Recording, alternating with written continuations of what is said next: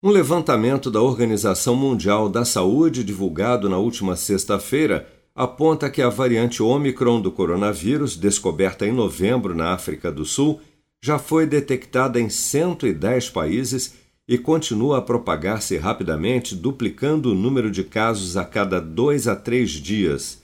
Estudos preliminares em vários países indicam a redução da proteção após duas doses de vacina, como da AstraZeneca e da Pfizer em relação ao Omicron, mas também demonstram que uma dose de reforço aumenta significativamente a proteção contra casos graves de Covid-19, inclusive contra a nova cepa, como destaca o infectologista Marco Aurélio Safadi. A dose de reforço que o Ministério da Saúde já vem preconizando há algum tempo, né, que já disponibiliza para os indivíduos quatro meses depois deles terem recebido sua segunda dose, agrega muito valor à proteção que a gente adquire depois dessa terceira dose. Ela adiciona muita qualidade na proteção e tenho, vamos dizer, uma convicção que isso vai ser muito importante para proteger a nossa população não de nos infectarmos, porque isso parece que uh, uh, as vacinas não vão conseguir com muita eficiência, mas elas têm conseguido sim nos proteger das formas graves, evitar que as pessoas sejam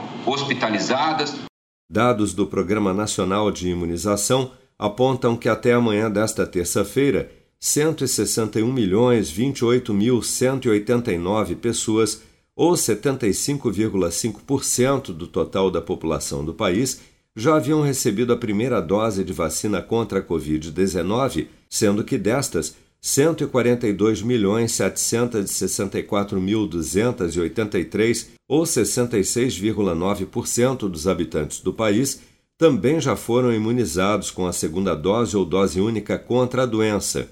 e 25.218.893 pessoas, ou cerca de 11,8% da população, já receberam a terceira dose ou dose de reforço. Segundo dados enviados pelas secretarias estaduais de saúde ao Ministério da Saúde e ao Conselho Nacional de Secretários de Saúde, o Brasil registrou nesta segunda-feira 6.840 novos casos e 86 mortes por Covid-19, elevando para 618.534 o total de óbitos relacionados à doença desde a primeira morte confirmada no final de março do ano passado. Os dados, no entanto, continuam defasados desde os ataques hackers sofridos pelo Ministério da Saúde há quase 20 dias. Em razão disso, três estados, São Paulo, Tocantins e Roraima, não divulgaram dados atualizados sobre casos e óbitos por Covid-19 nesta segunda-feira.